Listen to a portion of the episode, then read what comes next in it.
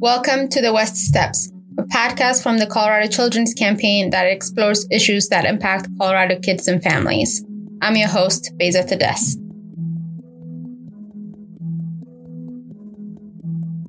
Welcome back to the West Steps, Erin. Um, for our new listeners who haven't heard season one yet, do you want to do a quick introduction of who you are and maybe what you did this morning or early afternoon? yeah, thanks, Beza. Um, great to be back on the West Steps. I think if people haven't listened to season one, maybe we should just like break for a second and let them go, Go back download all those episodes, and then they'll be all caught up. yep. Um, yeah, so I'm the vice president of health initiatives here at the Children's Campaign. And we just finished a little earlier this afternoon. Um, we had one of our big events, our um, a lunch and learn uh, for our legislative um, partners. So um, we have a bunch of folks, 50 or so folks, come Mhm. over to the Children's Campaign offices, a lot of legislators and legislative staff. So every legislator has an aide Mhm. um, who helps them with some of their policy work. So Yeah. those are our primary audiences, legislators and their staff. And um, they come over to the children's campaign. We feed them a Mhm. good lunch. Good lunch. and um, we talk about, you know, topics that are important to kids. Mhm. Um, and how we can make progress during the legislative session. So today, the focus of our lunch and learn was on mental health, um, and it's the, we did a full presentation on lots of different topics, starting from sort of perinatal mental health, going all the way through adolescence. Mhm. Um, so, and the part that I really spoke about was uh, around maternal mental health and perinatal mental health. And this leads me to my next um, question that n- n- Monday is a Monday that you're going to be testifying um, in front of the JBC, which is a little bit different than testifying at the state capitol, capitol in, in front of the legislators. Can you tell us what that is um, and what are you going to be talking about and why is it just a little bit different? Yeah. Um, so that's right. So on Monday, I'm testifying in front of the JBC or Joint Budget Committee. They're Mhm. the six legislators who write the Colorado budget every year. Um, and this is the second year ever, uh, or ever as far as we're aware of, um, that that group has done a public comment period. So on Monday, between 1.30 and 5 in the Legislative Services Building, the JBC will be accepting public comment on the 2021 state budget. Um, so they will hear comment on anything and everything that's important to folks in Colorado um, that get into the budget. And um, so when I, uh, before I worked at the Children's Campaign for a while, I worked in DC and I was a staffer for the House Budget Committee. And so I think partially I'm just fairly um, uh, partial to, Mm. to making policy Yeah. through the budget, right? Yeah. The budget is what decides what gets paid for and what doesn't. Yeah. Um, so it has huge policy implications um, and implementation implications for the for the things that we care about. Mhm. Um, and so the children's campaign this year is working on on several budget asks, but there are two big ones that we're focusing on that were not in the governor's budget. So the way the budget writing process happens, and I know Riley's explained this, so I don't have to do it in depth, but the governor creates a draft budget. Like he's like, this is how I think the state of Colorado should spend its resources. Yeah. And he presents that to the joint budget committee. And then they review that department by department and make decisions. And then they determine what that final budget looks like. And then that's the budget that the state has to use for the next year. Mhm. Um, and so the governor put his proposal together, and there are two things that weren't in there that we think are really important for kids in the next year. Mhm. Um, I think Riley probably talked about how it's a very tight budget year, so it's a Yeah. tough year for advocacy in this space. Um, but there are two programs that are really important, and so maybe I'll just start with the one that we talked about at the lunch and learn today, and this is around maternal mental health. Mhm. Um, right now in Colorado, um, a kid uh, who's using Medicaid for his health insurance, which is a, probably the Large most common yeah. Health insurance single health kids, insurance for kids in the state. Um, his mom can get screened at pediatrician visits or well child checks for the kid for maternal depression. And you, screen, you mean the doctor would ask sets of questions to determine the well-being of the mother. Yep, and it's, it's actually usually written down. It's Perfect. the Edinburgh scale. It's ten questions. Most commonly, there's a few that are evidence based, but um, there's ten questions. It takes like two minutes to fill out. Um, Okay. So usually, it's the kind of thing where the mom would get that in the waiting room, Okay. look through the questions, and then the the physician, the provider, has um, a chance to sort of talk about that with the mom. Okay. Um, and so this is a critical screen because um, 50% of folks um, with depression don't get the treatment that they need. Um, we know that um, maternal depression, perinatal depression is the most common complication of um, childbirth and pregnancy. Wow. So it's incredibly common. It's experienced by one in 11 pregnant and postpartum people in Colorado. So this is something that is Almost very everybody common. goes through, yeah, yeah. like a huge proportion of folks go through. Um, and it's really important that the the child's doctors be able to screen for this test because or screen for this because um, oftentimes moms they get really busy they get sleep deprived. A lot of them don't go back to their own physician or, Mhm. or their own follow-up appointment but they almost all take their babies in for those early well child checks because they want to make sure their kids doing well. So they there's a whole bunch in that first or that early period. You go back at like three days postpartum and 10 days postpartum and one month postpartum and two months postpartum Wow. and four months postpartum and six months postpartum. And so there's a the child's doctor actually sees you a lot more than your own doctor, and they Okay. have a chance to do this screening um, with you to have you answer these questions, and then um, you know sort of interact with you about it. Uh, if it's a really good screen, they might be like, "Hey, things look good. Let me know if that changes." You know, just sort of a Yeah. quick conversation. I think a lot of folks are like, "Things are really hard right now," but maybe not like in a clinically depressed space, but like how well are you sleeping? It's like hard, not yeah. very well. Yeah. um, are you worried Yeah, about things? like hours, yes i'm very worried about things. Um, and so it's an opportunity just for the doctor to be like oh you know it's really normal for you to feel this way Yeah. it's a really hard time everyone's dog is mad at them like i mean these are the conversations that people say they have with their doctors Yeah. right like yeah this is really hard and um and it and so that conversation and and probably just having someone sort of ask the mom Like, how are you? Yeah, Yeah. how are you doing um that conversation is protective down the line. So just sort of having that interaction with your physician reduces the incidence of depression at six months. So that's great. Of course, there's a spectrum here. So there will be some people who are very depressed and need immediate services. And then, and this screen helps identify those folks too. So, um, really important screen, um, maternal, uh, so behavioral health issues, including um, suicide and accidental overdose, are driving causes of maternal mortality in the state of Colorado.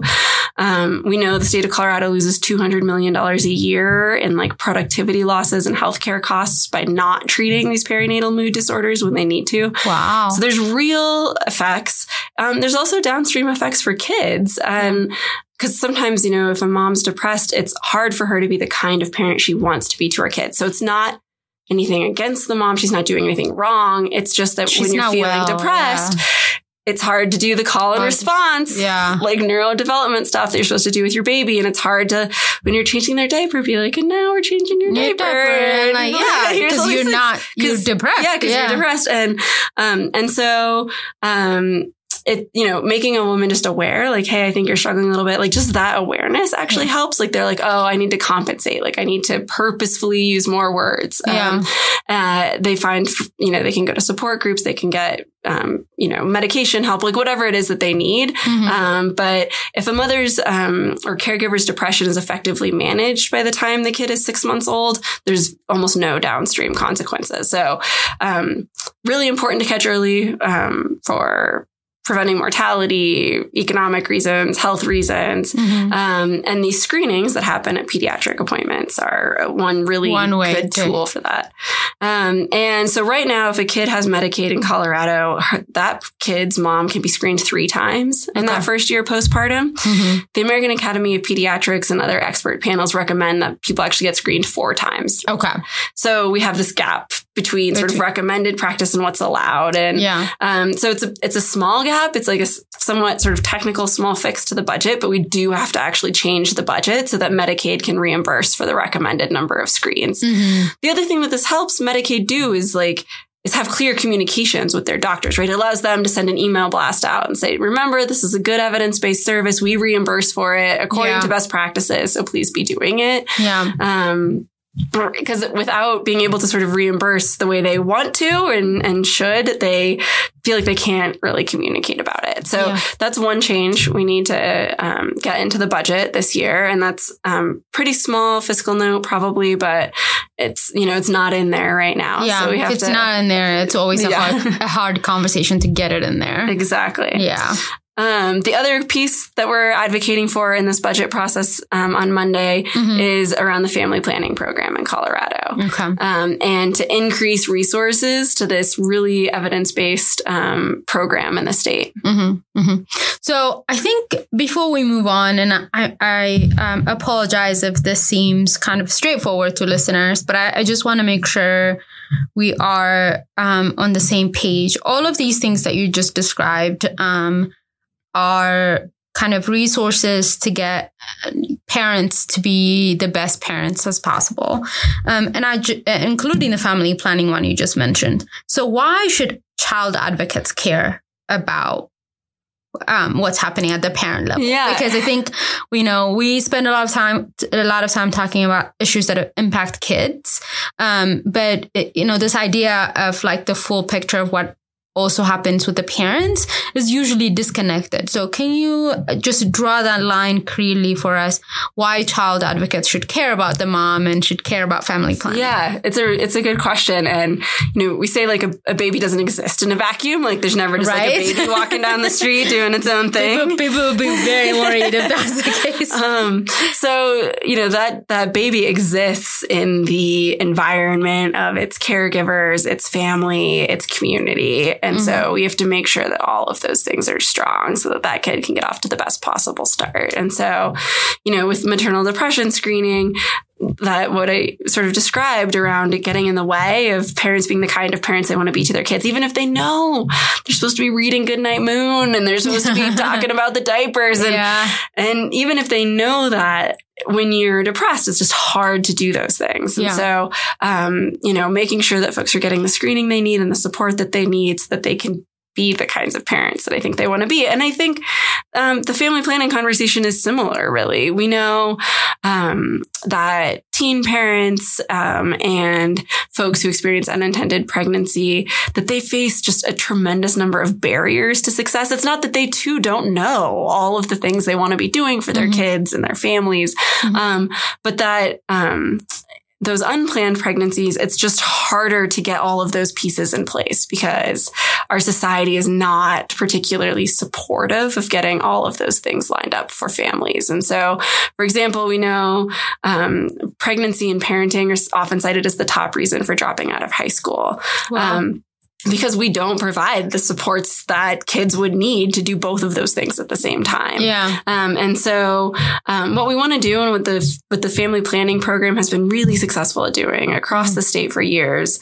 um, is making sure that folks have all the choices they want so that they can get appointments into the providers that they like to see yeah. and that they have the choice of the full types, full range of family planning services, right? Mm-hmm. That they can be educated about and make the decision about um, what type of service they want to use. And, and for a lot of folks, especially young folks, um, they tend to be drawn toward those like sort of um, most effective forms of contraception. So yeah. long acting reversible contraceptives, there's two main kinds. There's um, IUDs, mm-hmm. um, and then there's like hormonal rods that go under the skin in your arm. Um, and a lot of young folks are like, oh, I can do something and not have to come back to this for five years. Like, yeah. sign me up for that. That's great. Yeah. Um, and this program is has been very successful at making sure that folks can make that choice and decide what's right for them, um, and at reducing those unintended pregnancies because those pregnancies create so much, so many barriers to sort of folks finishing the education that they want to have and, and being as economically secure as they want to be. Yeah.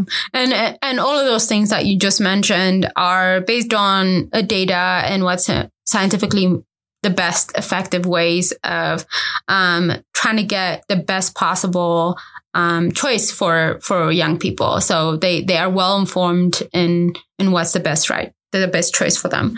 Just before we jump on uh, from that uh, joint budget committee conversation, how is your testimony going to be different in the joint budget committee as it would have been, say, at the um, legislator? Yeah, it's a good question. And it's a little bit hard to predict. Everything's a little bit different. Um, you know, I think there's often committees that go pretty long. There's lots of people who want to speak, and that's just on like one topic. Yeah. But when the Joint Budget Committee does public comment on the entire budget, I mean, they could hear comments on anything and everything. Can I come and talk about my Uh, sidewalks? Oh, I think like uh, you know they may refer to that as a local issue, but anything that's in the state budget certainly. Yeah. Um, and so I think that there will be so many folks there. I think they will be keeping time very tight. So wow. sometimes when you're in committee, they usually give you three minutes. If you go a little bit over, they like let you finish your sentence. I think they're going to be keeping people on the Rub clock. Yeah. um, so it'll have to be fast. Um, and uh, it's a it's a smaller group of people. It's only six people. A lot of the committees are, especially in the House, are Yeah. larger than that. Um, so it's six folks, and um, it's just an opportunity to say, like, you know, thank you so much for the amazing work you do writing a budget every year. I think it's one of the most effective ways to make policy. But there are these two things that So we please need add to get in it. Thank you. Um, just before we wrap up, um, how can you know, just like what we talked about last week with mental health in Colorado, um, I think these issues feel like deeply private, yet they have such large impl- implications for um, pub- the public. And I think our continued effort to talk about them in an honest way and come up with public policy solutions that are effective is key to make sure every family is has every possible opportunity for success. So, um, how do you think people can get involved? What's the best way for people to get involved? And um, how do they make their voices heard in this conversation? Yeah. Um, so in this case, like especially around maternal depression and family planning services, um, those personal stories are so powerful. They're, I mean, I know it's scary to tell them. It's awkward to sort of discuss the type of family planning that you wanted to Mhm. engage in and how you were able to do that. Mhm. Um, but we know that those are so powerful. And so, um, we are working. We have a great group of um, folks who survived pregnancy related depression, um, who work in our coalitions. And so we're reaching out to them. And anyone who hears this this week, please reach out to me um, if you want to share your story. And so we're working to um, bring those stories really to the front so that the JBC can hear from folks for whom this is really important um, so that they can sort of put a face to the issue and be like, okay, we've got to get these things done. Fantastic. Thank you so much for making time for us. I'm hoping this is not the last time we'll talk this uh, this season. Um, and uh, we'll talk to you soon. Great. Thanks so much. Thank you.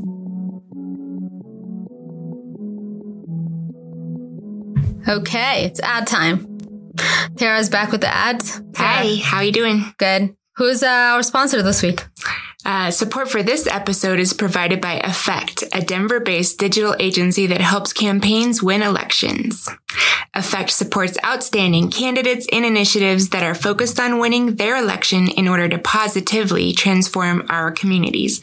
You can learn more at effct.org. That's effct.org. Do other people get to sponsor the West Steps?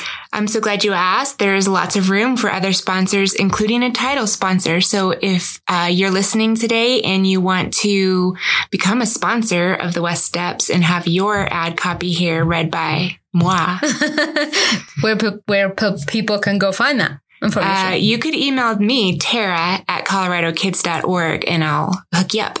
yes. Thank you, Tara. The ads. Thank you.